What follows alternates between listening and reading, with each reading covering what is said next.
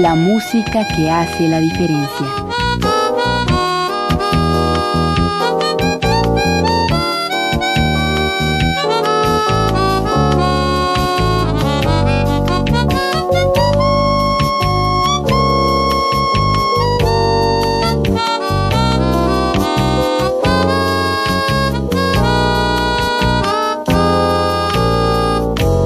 las estrellas del pop y de la música brasileña, sonidos originales del cine y del teatro, jazz, new age y otros géneros.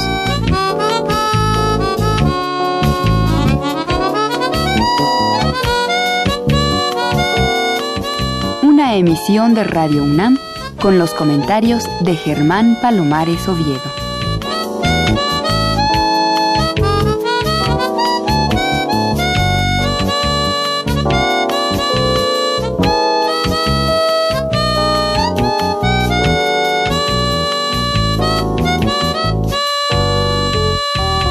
Muy buenas, soy Germán Palomares Oviedo en una nueva emisión con la música que hace la diferencia.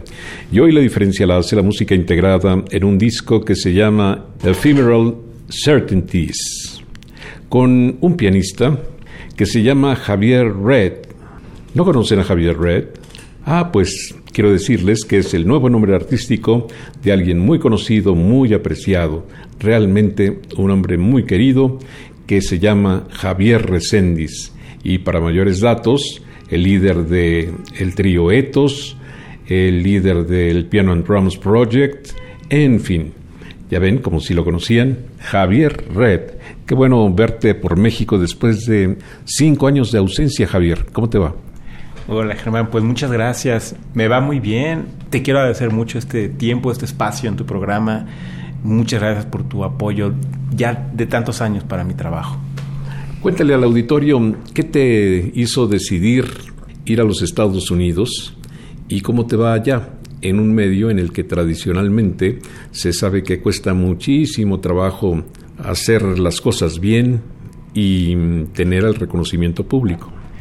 Sí, me pude hacer de una oportunidad para poder migrar a, a Chicago, que me parecía una ciudad bonita, ¿no? En términos no solo personales eh, y de música, culturales, etcétera. Y pues, recuerdo muy bien que yo la última vez que te vi, nos vimos en un programa en donde toqué en vivo a piano solo. Y me acuerdo que hablábamos de esto, de que iba a migrar. Y tú me decías, muy bien, sí, ten cuidado, eh, va a ser difícil entrar. Y pues como siempre, Germán, has de tener una esfera por ahí de adivino, porque sí fue muy difícil, fue muy difícil porque no importaba lo que yo hacía aquí en México, allá tuve que llegar y empezar desde cero. Y uh, órale, vete a los jam sessions y vete a conocer y date a conocer con los músicos. Y bueno, yo creo en el trabajo hormiga, no creo en los grandes saltos de repente se dan, siempre hay suerte, ¿no? También, pero creo en el trabajo hormiga. Y desde hace cinco años he venido trabajando en mostrar mi trabajo, en seguir trabajando y desarrollando, porque ya esto es otro lenguaje de cuando hace yo tocaba aquí. Y estoy muy contento. Ha sido difícil, pero creo que me ha ido bien y creo que tengo ya un inicio en un reconocimiento de mi trabajo y del trabajo que al final como mexicano pues voy y, puedo mostrar allá, ¿no? Claro, cuéntale al auditorio qué es esa otra oportunidad que tuviste para emigrar, porque la música no da esas oportunidades, por lo menos solamente las da de manera efímera, de manera transitoria, pero tú vives allá, tienes residencia legal, legítima, ¿y cómo lo conseguiste? Como tú sabes, y mucha gente que me conoce sabe, siempre he sido una persona curiosa y mm, además de la música, también hago con mucho interés eh, otras cosas que están relacionadas con tecnología y por ahí me pude encontrar entonces que esa era la forma correcta de migrar. Eso me iba a dar un trabajo que pudiera yo tener algo y poder llevar a mi familia. Y siempre, desde hace muchos años, eh, he podido conjugar ambas cosas. Me acuerdo mucho de mi muy, muy querido amigo y maestro Enrique Neri, que me acuerdo que de repente cuando acabé de estudiar, le hablé yo muy presionado, es que, profe, yo le decía, profe, Enrique, profe, pero ya ahora voy a tener que empezar a ver que también tengo que trabajar de esto. Me dice, pero ¿cuál es el problema? Pues nada más en lugar de levantarte a las 7 de la mañana, pues ahora levántate a las 4. y así seguimos. Qué bueno. Pues me gusta mucho que hayas emigrado, me gusta mucho que te hayas llevado tu familia, el pequeño maravilloso que tú tienes, ahora dices que tiene 11 años, me muero de ganas de reconocerlo porque seguramente va a ser alguien completamente distinto al bebé que yo quería tanto y me gusta mucho además que seas un músico que tiene un salvavidas, que no dependas nada más de la música, porque ya se sabe que allá y acá y creo que en todos lados la música se está poniendo muy difícil. El ejercicio del músico se ha hecho irrelevante para la sociedad y me parece que entre tantos errores, entre tantos defectos que socialmente hemos cultivado, esta indiferencia ante el trabajo de los músicos es una de las más graves. La vida no puede entenderse sin música y no puede entenderse tampoco sin los músicos que la producen. Eso que parece una verdad de perogrullo, la subrayo porque algunas personas suponen que la música es una especie de producto mágico, que quién sabe de dónde sale y desconocen totalmente el esfuerzo de los músicos. Pero bueno, eso no lo vamos a poder cambiar. Así que cambiamos de Javier Reséndiz a Javier Red. Y esto tiene, pues, no solamente la importancia de hacer corto tu nombre, sino también tiene la importancia de describirte, porque al final de cuentas eres pelirrojo y eso pues te da una entrada mucho más fácil al mundo social y yo no sé si te da una entrada mucho más fácil al mundo musical. Creo que no. Pero de todas maneras me gusta mucho que hayas adoptado el Javier Red.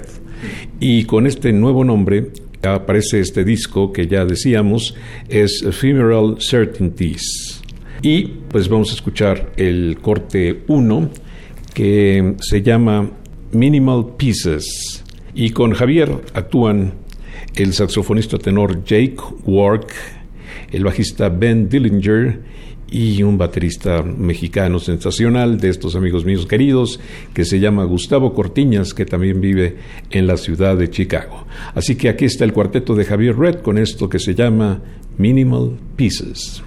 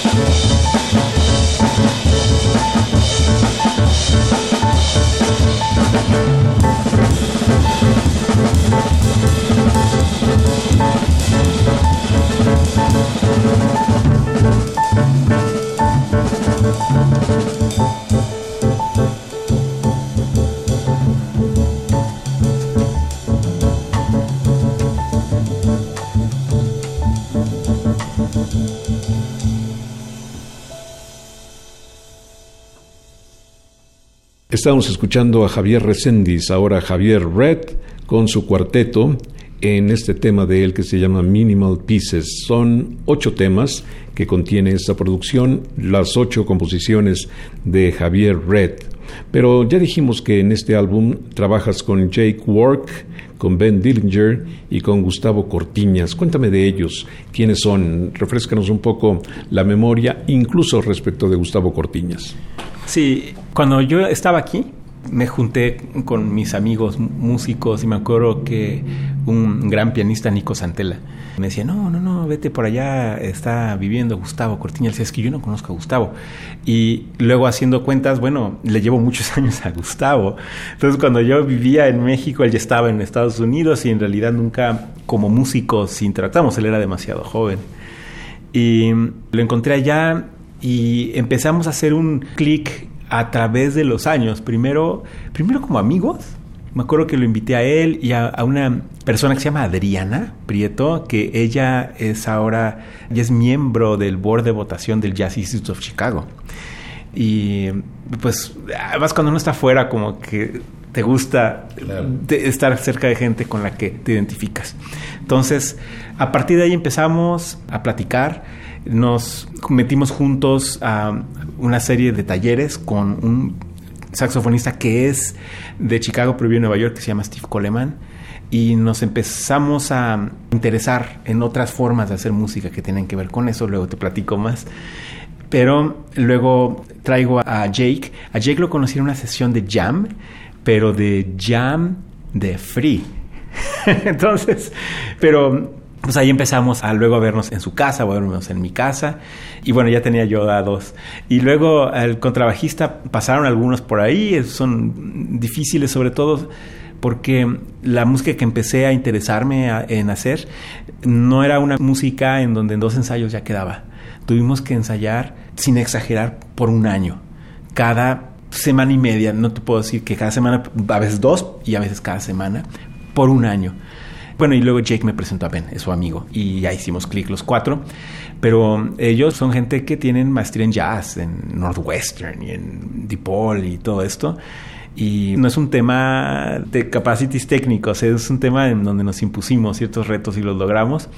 Y para que la gente vaya a querer tallerear, necesitan ser gente joven por muchas razones. Hay una práctica que es no tienen que estar tan presionados con el tiempo y con cosas y la otra es porque están abiertos a hacerlo. Cuando la gente es más grande ya no está interesada, ya crees que sabes todo o crees que sabes mucho y no te interesa ir a decir o a entender que, que no, que hay cosas nuevas que todavía tienes que explorar. ¿no? Bueno, ellos son Jake Work y Ben Dillinger, ¿Y qué me dirías que es la diferencia entre la música que hacías en México y esta que ahora produces en los Estados Unidos, Javier Reséndiz, Javier Red? Esta mm, idea que vine a entender y a, practicar a partir de que llegué, llevo como cuatro talleres con Steve, en donde la música se concibe desde un punto de vista más orgánico, auditivo y rítmico, absolutamente orgánico, hace que te salgas de algunas limitantes que en automático te pone la forma tradicional de componer, que es con una partitura. Y me parece que esa es la principal diferencia o la principal característica de lo que empecé a desarrollar allá. Bueno, yo decía, ¿sabes qué? Todo esto nuevo que, que, estoy viendo, que estoy aprendiendo, en un momento dado tenía yo la opción de mejor evitarlo y pensar que no existe y seguirme con lo que yo ya sabía, o decir, no, mejor para lo que haces y métete de lleno y trata de hacerlo. Es un camino muy largo y seguimos en ese barco, pero es, es una música que se siente intuitiva, pero como enigmática, porque tiene menos predecibilidad. ¿Qué dirías tú? ¿Que se trata de una música vanguardista? ¿Que estás construyendo un nuevo lenguaje acerca del jazz? Yo creo que sí, estoy construyendo mi interpretación de una nueva tendencia que hay. Esto es una nueva tendencia que he visto allá, ¿no? Y eh, yo vengo, primero imitas algunas cosas, luego las internalizas y luego empiezas a decir, bueno, ¿qué hago yo? O sea, ¿qué es lo que yo, Javier, puedo hacer con eso, ¿no? Y eso es lo que, lo que sale ahí. Sin embargo, cuando se producen novedades en el mundo musical, la gente se muestra reacia, como que no acepta muy fácilmente las nuevas ideas musicales y tan no acepta que, por ejemplo, Ligeti o Cage o ese tipo de músicos que son íconos que le dieron a la música el paso siguiente, sin los cuales la música actual prácticamente no existiría, pues siguen sin ser comprendidos cabalmente. Estás al servicio del público, estás al servicio de tu propia idea musical. ¿En qué medida el público puede sentir y saber que en Javier Reséndiz hay un hombre, además de técnicamente dotado, sensible y, por qué no decirlo, soñador. Toda la medida, Germán. No es algo en lo que yo haya pensado en componer para que le guste al público, ¿no? Para mí, componer música y hacer música e improvisar música es un proceso de exploración personal. Y sí, obviamente, a veces estoy en ese punto en donde dices, bueno, no sé, no le vendría mal traer algo de lo que le llamamos un estándar, ¿no? Y meterlo en medio, ¿no? Bueno, está bien, eso se puede hacer, pero pienso que partido como la excepción a lo que estás haciendo. Porque si lo que haces es, ¿qué puedo hacer? Incluso en el jazz, ¿no? ¿Qué puedo hacer para que pueda yo gustarle a la mayoría de la gente? Ya partes desde un punto de vista en donde no es vital el autocuestionarse y el autoempujarse a hacer algo nuevo, ¿no? Pues yo sí estoy a favor de que los músicos piensen en el público, pero mm, estoy mucho más a favor, como digo repetidamente, que el público rete al músico y el músico rete al público.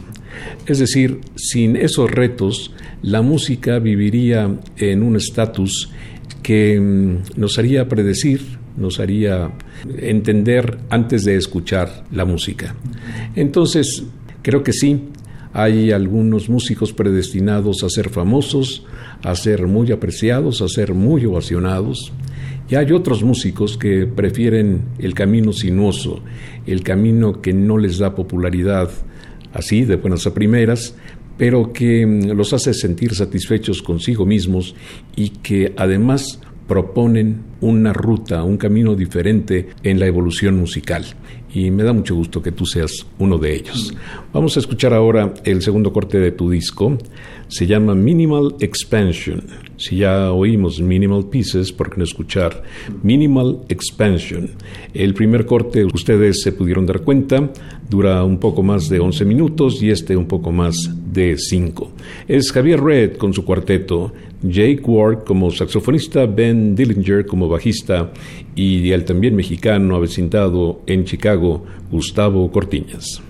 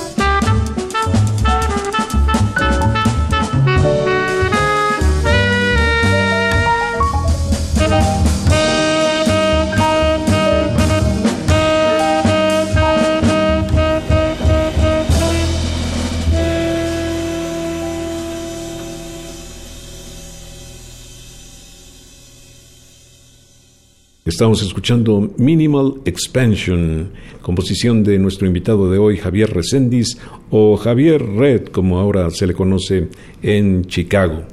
Creo que mm, una de las cosas más difíciles es hablar de uno mismo, pero sin que mm, intentes eh, elogiarte ni mucho menos. Cuéntame cómo es Javier Resendiz en el medio musical de Chicago.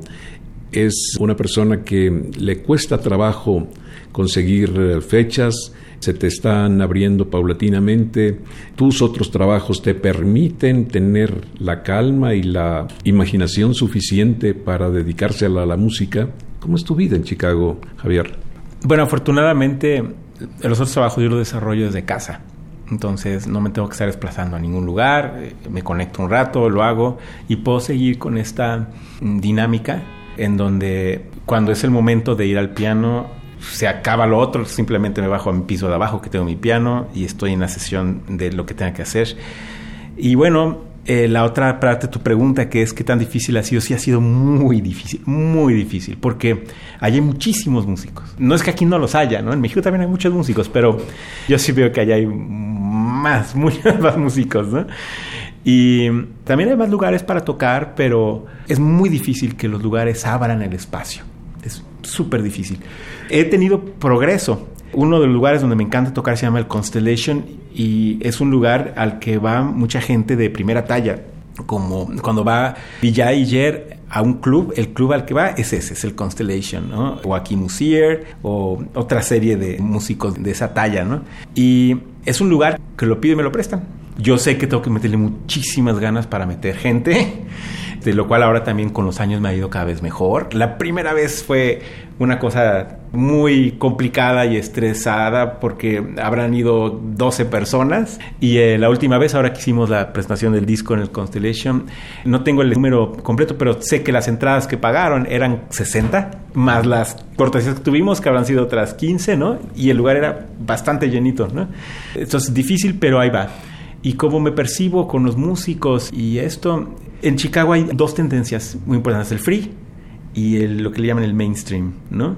Y estoy la corriente principal. Correcto. Y yo estoy en medio. Yo puedo hacer mainstream, voy a, los jam sessions y siempre me ha encantado el mainstream. Y también puedo hacer free. Has visto que a veces con amigos aquí en México hacíamos algunas cosas de free, ¿no? Pero soy una persona que está en medio y creo que ahí me mantengo. Ahí me mantengo, ¿no? Oye Javier, ¿y tus compañeros de tus agrupaciones anteriores, por ejemplo, José Gurría, el contrabajista mm, Luna, Jorge Fernández. ¿Qué importancia han tenido en tu desarrollo? ¿Qué mm, cosas que ellos han compartido contigo te son valiosas en este momento que estás sumergido en un ambiente radicalmente distinto? Muchísimo, Germán. No sería posible estar haciendo la música que yo hago sin haber vivido lo que viví con ellos y haber crecido juntos y desarrollado la música que hicimos en aquel entonces. No, simplemente no, no estaría yo ahí. Es como si fuera un edificio y si estoy en el piso, no sé qué piso estoy. Si estoy en el piso 5, no hubiera podido estar en el 5 sin el 1, el 2, el 3, el 4 que lo hice gracias a ellos. Y a otra serie de músicos en México con los que también toqué y aprendí muchísimo, ¿no? Y admiro y sigo a veces en lo posible haciendo algo de música, ¿no? Todo, todo está conectado. Todo, todo está conectado. Naturalmente. Bueno, vamos a escuchar ahora el corte 3 de tu disco.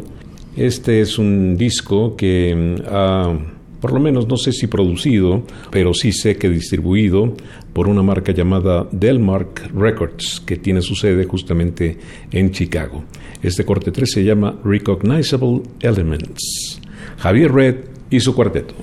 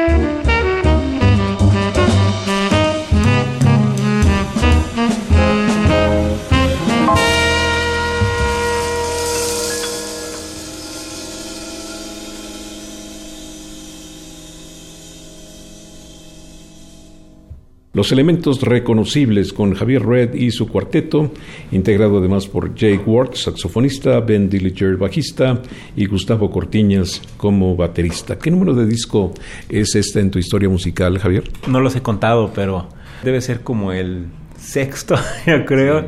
Digo porque no solo son los discos de cuando estaba yo en las bandas que creamos, ¿no? De Ethos y luego del Piano and Drums, pero sino discos alrededor que iba yo de lo que se le llama side musician, pero que también quiero mucho, obviamente, ¿no? Porque es música que pasó por nosotros, ¿no? Delmar Records, quiero hablar un poquito de ello. Esta es una marca que lleva desde como por el 1955 abierta en Chicago y tiene discos y grabaciones históricas así con en su catálogo aparece en una de esas este Charlie Parker como side musician de alguien y, obviamente los íconos de Chicago Roscoe Mitchell, Anthony Braxton, etcétera, pues están ahí en la marca, ¿no? Y yo decía, wow, estaría increíble ir con esa marca porque ya no estás solo, no estás como yo estoy aquí con mi disquito, ¿no? Sino que vas respaldado con una marca en, tu localidad. La marca fue adquirida por Elvio Barilari, un músico, un escritor, un pensador que vive ahora amigo es de origen uruguayo, allá en Chicago, y también Julia Miller, y ellos son los que adquirieron la marca hace poco, hace un par de años, y yo ya los conocí afortunadamente en un jam session.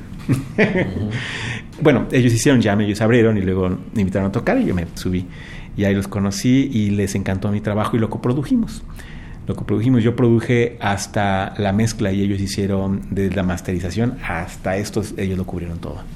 Que además es muy bella producción, está bellamente producido, está mm, con eh, unas ilustraciones de un dibujante y pintor mexicano, ¿no es cierto?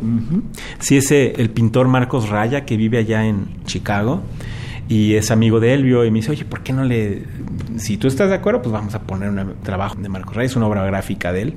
El nombre que le puse a la banda, al cuarteto, es Imagery Converter, un convertidor de imaginerías, ¿no? Y me parece que va muy ad hoc el trabajo. Sí, realmente lindo.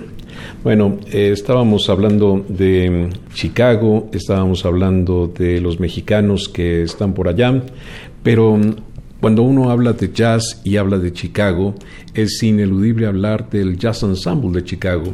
Y creo que ese grupo marcó, definió, mejor dicho, lo que Chicago iba a ser en el mundo del jazz, una plataforma de mm, un género que si bien no se puede llamar estrictamente free jazz, se acerca muchísimo. Pero mm, eh, sigue vigente la influencia del Jazz Ensemble de Chicago, ¿no, Javier? Completamente el ACM, ¿no? Que le dicen allá. Hace dos festivales fue el grupo que cerró el Festival de Jazz de Chicago.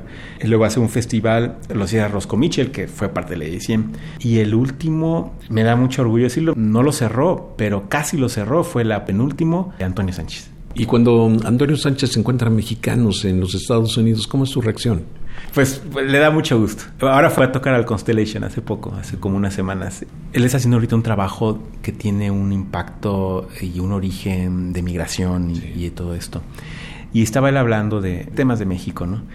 y preguntaba, oigan, ¿es esto o es esto otro? Y cuando le contestamos en español, no, este es esto otro. luego, luego dice, ah, bueno, veo que aquí hay colegas mexicanos, ¿no? Y bueno, normalmente le da mucho gusto estar intercambiando con nosotros. Vamos, él es una persona de primeras ligas, ¿no? Y para nosotros es buenísimo poder intercambiar algún poquito de tiempo con él y, conversar y entender cosas, ¿no? Oye, y cuando alguien te encuentra y sabe que eres mexicano y que te dedicas al jazz, ¿no surge todavía aquella vieja pregunta de ¿hay jazz en México? Uh, por supuesto. por supuesto que sigue surgiendo. También surgen ya más huellas, ¿no? Recuerdo mucho una de un saxofonista que se llama Tony Malavi. Y Tony es como chicano, habla también español. Y cuando fue a tocar allá, estaba yo hablando con él y salió la referencia de un par de músicos, no me acuerdo quién, creo que era Gabriel Puentes, no me acuerdo, pero alguien que decía así esto, ¿no? Y sabes, eh, también Tim Byrne, que es otro saxofonista, y la referencia de Hedge, ¿no? Entonces, ya hay huellas, pero en la generalidad eh, sigue siendo como, oye, pero ¿cómo? ¿Qué es, ¿Cómo está eso del jazz en México, no? Sí. Exactamente. Bueno, pues esto del jazz en México lo contestamos fácilmente. El jazz está muy bien, hay muchos músicos, hay pocos lugares y hay poquísimo público. Esa es la terrible realidad del jazz mexicano actual. Bueno, sin caer en la depresión, vamos a escuchar ahora un tema que aquí se define como introspectivo y reflexivo. Se llama Suspension. 8 minutos 32 con el cuarteto de Javier Resendiz, Javier Retz y Marjorie Converter, como se llama el cuarteto que incluye además a Jake Work, Ben Dillinger y Gustavo Cortiñas. Corte 4. Javier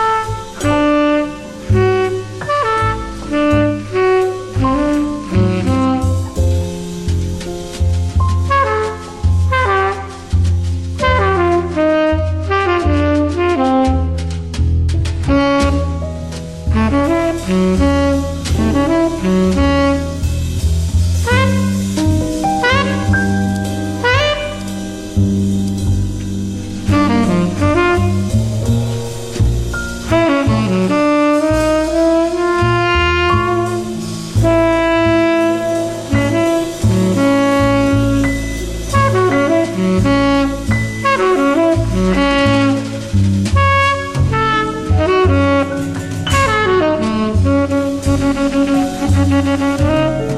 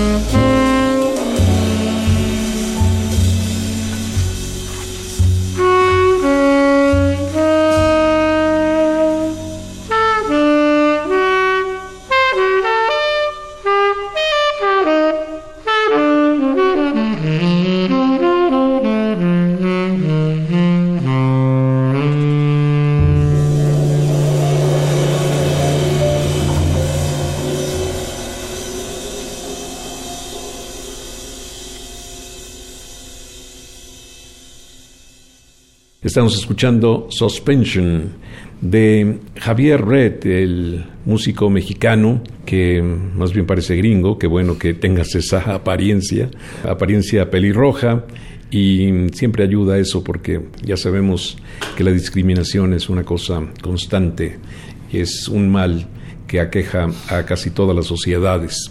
Hablaste de Antonio Sánchez y de su proyecto que se llama Migration y mm, acaba de sacar un disco también dedicado a los migrantes. Y me parece que todos tendríamos un compromiso con quienes no encuentran oportunidades en su propio país y quieren encontrar un lugar para mejorar su condición social y para ofrecerles esa mejora social a su descendencia, a sus hijos.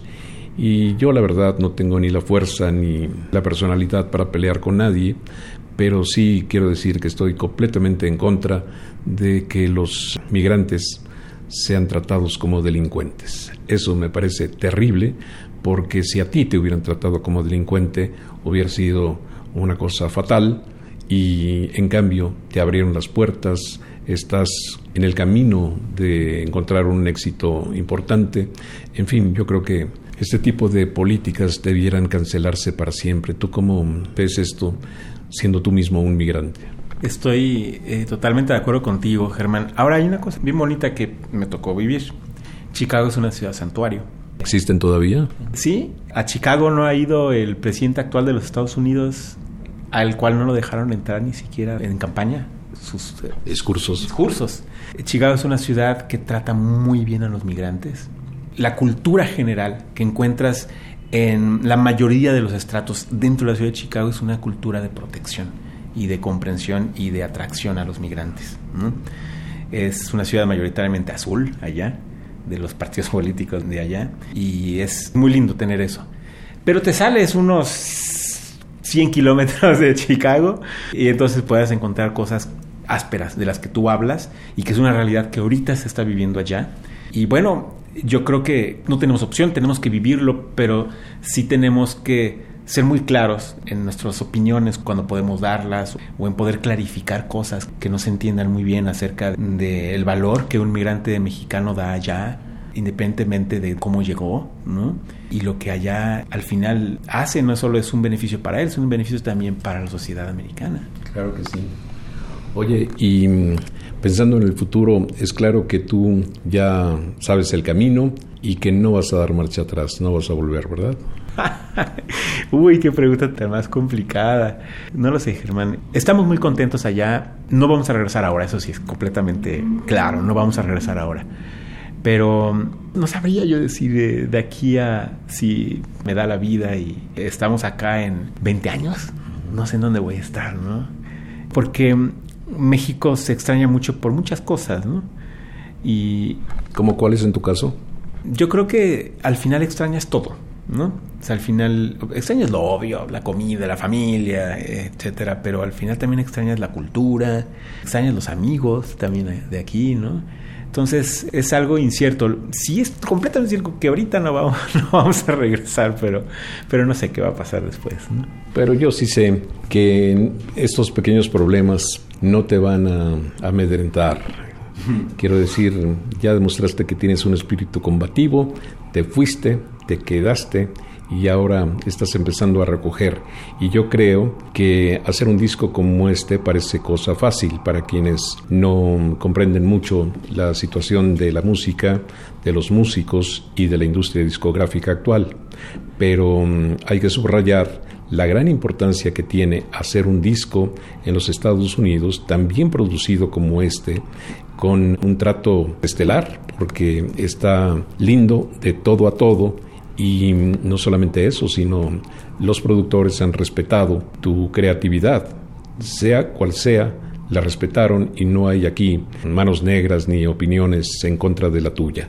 Así que creo que sería bueno que regresaras de vez en cuando, pero no para quedarte, sino para compartirnos tu conocimiento y seguramente tu éxito futuro. Bueno, mientras pensamos en eso, vamos a escuchar el siguiente tema que se llama Balancing Fragments. Ah, caray, qué títulos tan extraños. Corresponden evidentemente a la naturaleza de la música, ¿cierto? Sí, sí, cierto, Germán. Cuando empecé a pensar en, en los títulos, lo pensaba yo en términos casi como plásticos y pensaba yo en cómo tener un material mínimo con el cual empezar a hacer ciertos experimentos ¿no? creativos y después cómo hacer la expansión de ese material. Y cuando yo llevaba eso, ya llevaba yo los títulos, porque los músicos eh, a veces en cierta etapa de nuestra vida decimos que es la rola o el tema uno y el dos porque nos da un poco de flojera pensar en los títulos y yo no quería hacer eso con la banda cuando llegué con ellos, es, fueron, dijeron, oye, todo esto parece como estuviéramos haciendo un experimento en un laboratorio ahí de exploración, ¿no? Empezaron a decir, como que somos un convertidor, ¿no? Y ahí, de ahí sale el nombre de la banda, ¿no? Pero sí, los títulos tienen que ver con el material. Pues vamos a ver qué tanto se refleja este Balancing Fragments en su sensibilidad. Y recuerden, hay música que puede gustar más, hay música que puede gustar menos. Todos estamos en el derecho de decidir qué música preferimos, pero también estamos en la obligación de escuchar las novedades, estamos en la obligación de tener los oídos abiertos porque mm, de otra manera la música se va a quedar paralizada y lo que menos queremos es eso. La música tiene que seguir siendo un ser vivo, un ser que toma diferentes facetas, un ser que a veces puede movernos unas emociones, en otras ocasiones emociones diferentes, una música de verdad, yo siempre digo, tiene que hacernos reflexionar y cuando eso se logra es una música en serio, como este Balancing Fragments.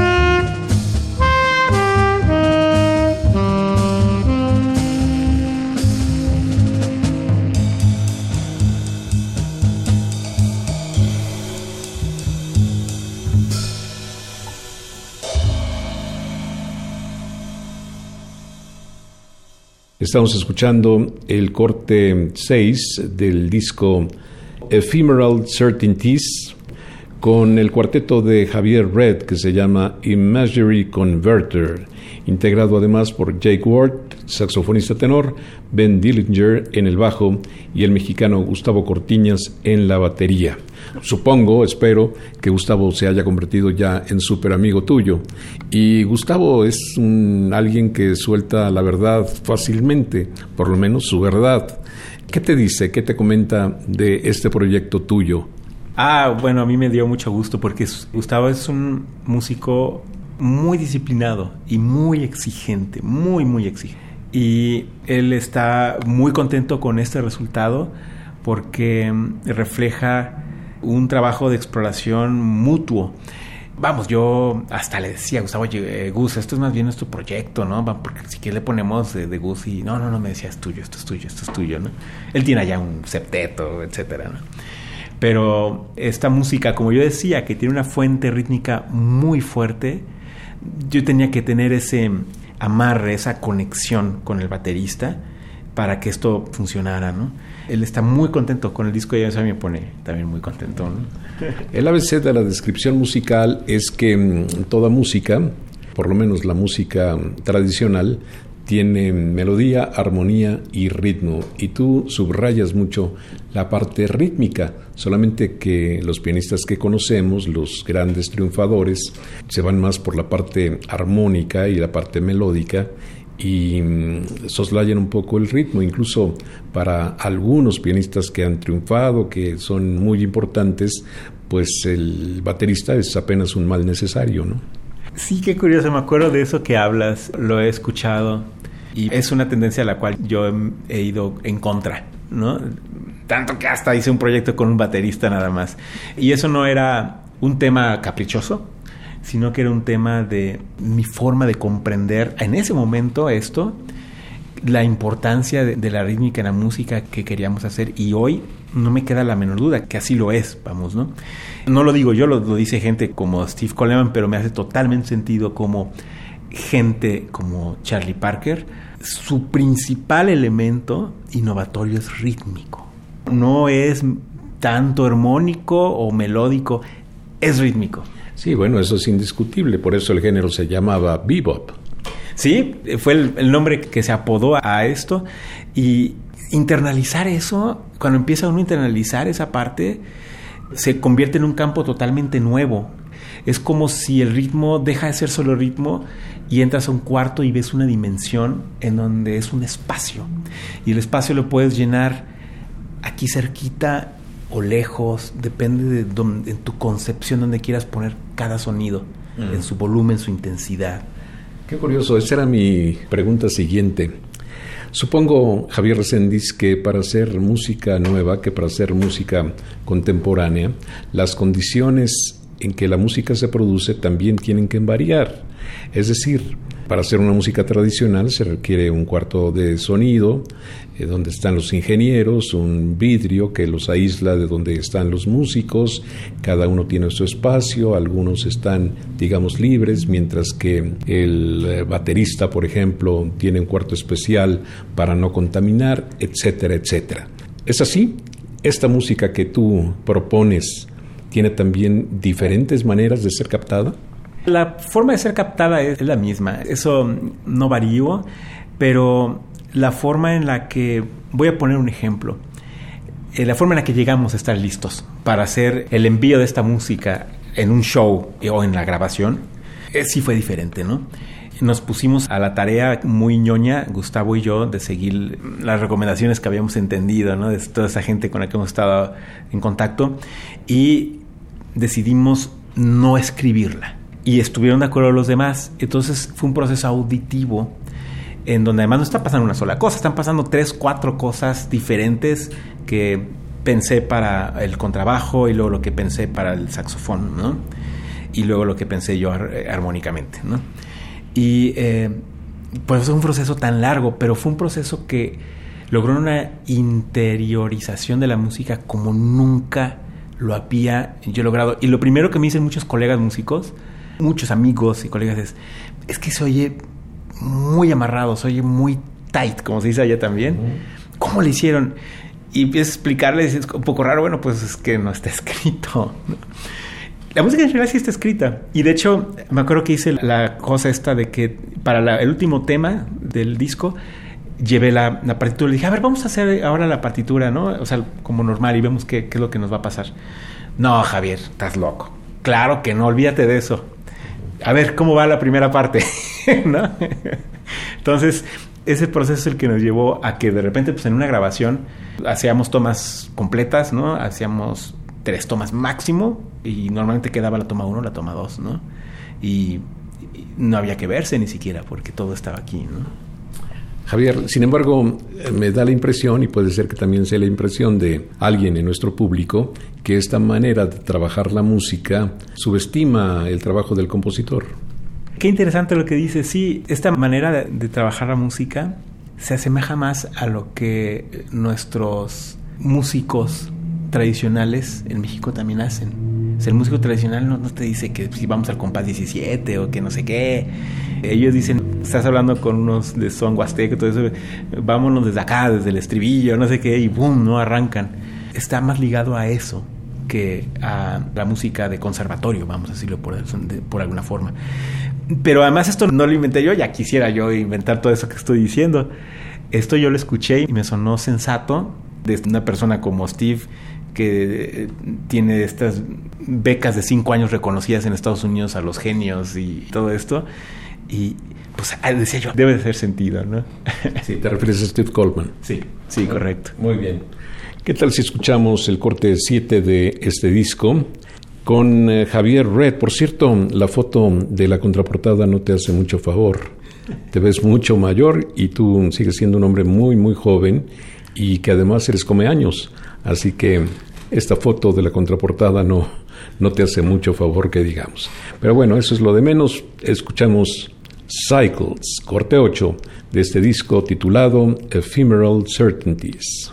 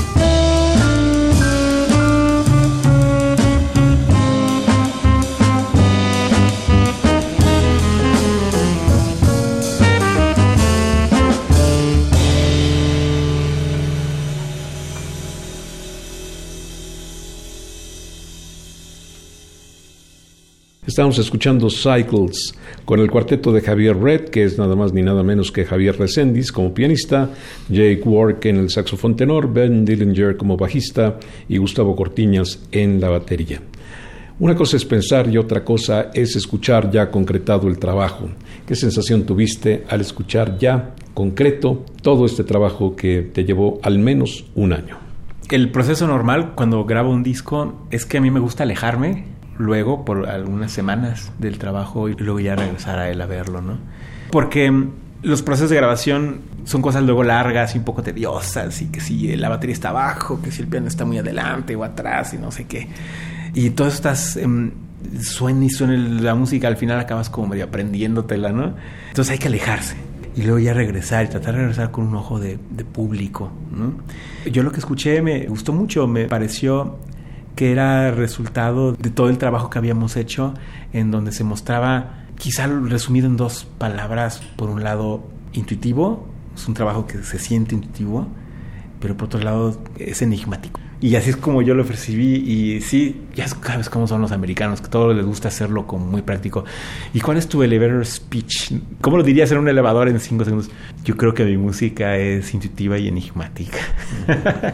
Vamos a culminar este programa musicalmente escuchando Saturation, corte 8 del disco Ephemeral Certainties con el cuarteto de Javier Resendiz, ahora Javier Red, que se llama Imagery Converter. Es Javier Red en el piano, siempre el acústico, ¿verdad? Sí, sí, el piano acústico, correcto. Jake Ward como saxofonista tenor, Ben Dillinger en el bajo y Gustavo Cortiñas en la batería. Un orgullo que haya un nuevo disco de un músico mexicano radicado en los Estados Unidos que compite, sí, perfectamente competitivo con cualquier otro músico de cualquier otra parte. Javier Resendiz.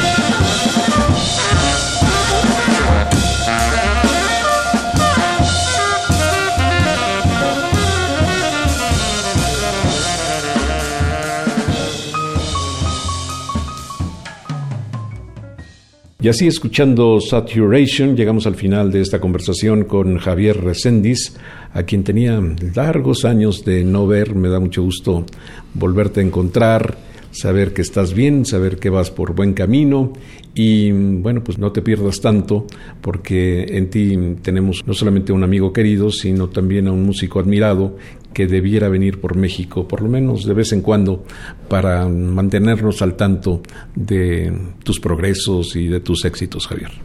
Muchas, muchas gracias, Germán, muchas gracias. Eh, me parece formidable poder tener este espacio y que conversemos y que mm, la gente pueda conocer el trabajo a través de tu programa, me parece fantástico. Pues gracias por haber estado aquí y seguramente nos veremos muy pronto. Gracias, Javier Red, Javier Reséndiz.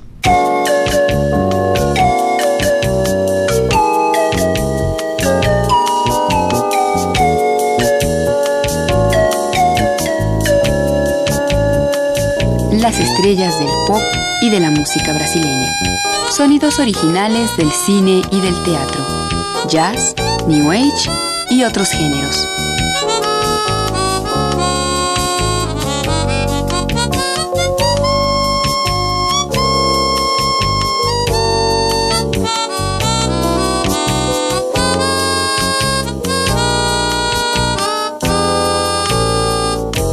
La música que hace la diferencia.